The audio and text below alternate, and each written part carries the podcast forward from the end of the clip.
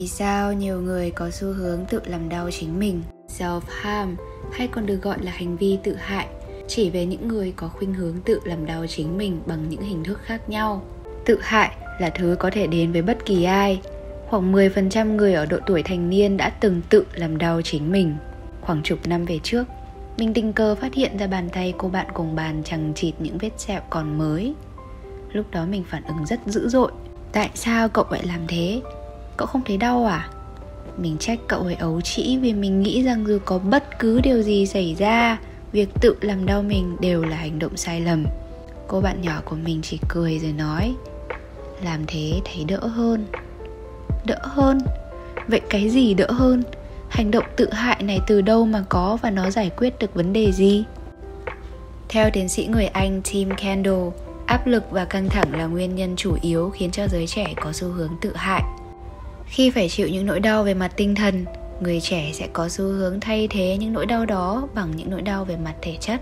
Theo trang mental health foundation, với nhiều người, tự hại có thể là một cách đương đầu với các vấn đề.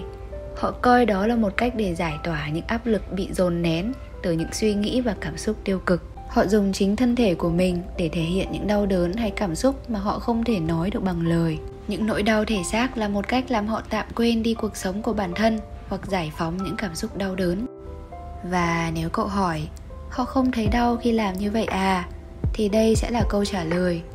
Những người có hành vi tự hại vô cùng bình tĩnh trước những cơn đau, giận dữ, nỗi buồn và thất vọng gần như hoàn toàn biến mất khi họ tự hại.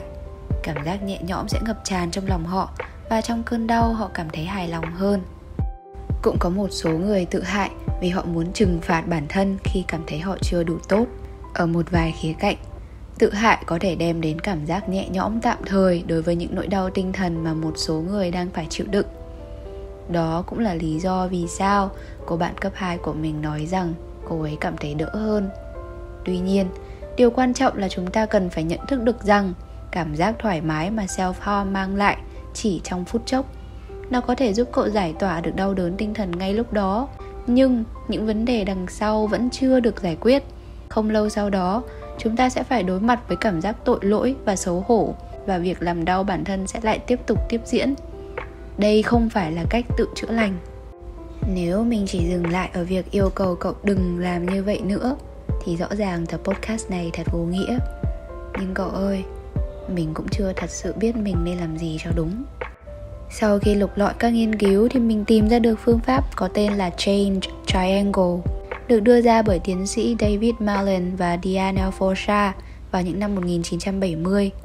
Phương pháp này sẽ giúp cậu đặt tên và sử dụng những cảm xúc khi cậu có xu hướng chuẩn bị tự hại.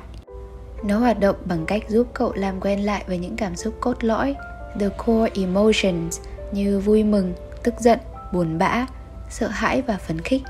Mong cậu hãy tham khảo và tìm ra hướng đi cho chính mình. Ai cũng có những câu chuyện, những nỗi buồn của riêng mình. Những vết thương do chính con người tạo nên trên cơ thể đều là những đớn đau mà người ngoài nhìn vào không bao giờ có thể hiểu thấu được. Cậu không cần phải hiểu và thực chất là không thể hiểu.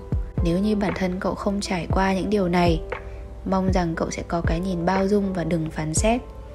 Thêm nữa, xin hãy nhớ rằng mọi sự lãng mạn hóa về căn bệnh tâm lý cũng như tự hại đều là ấu trĩ và sai lầm đây không phải là trò đùa hay trào lưu để đăng những nỗi đau lên mạng xã hội và muốn gây sự chú ý. Cảm xúc có thể lây lan. Vì vậy hãy để những cảm xúc thuận lợi cùng tình yêu thương mến được nhân rộng.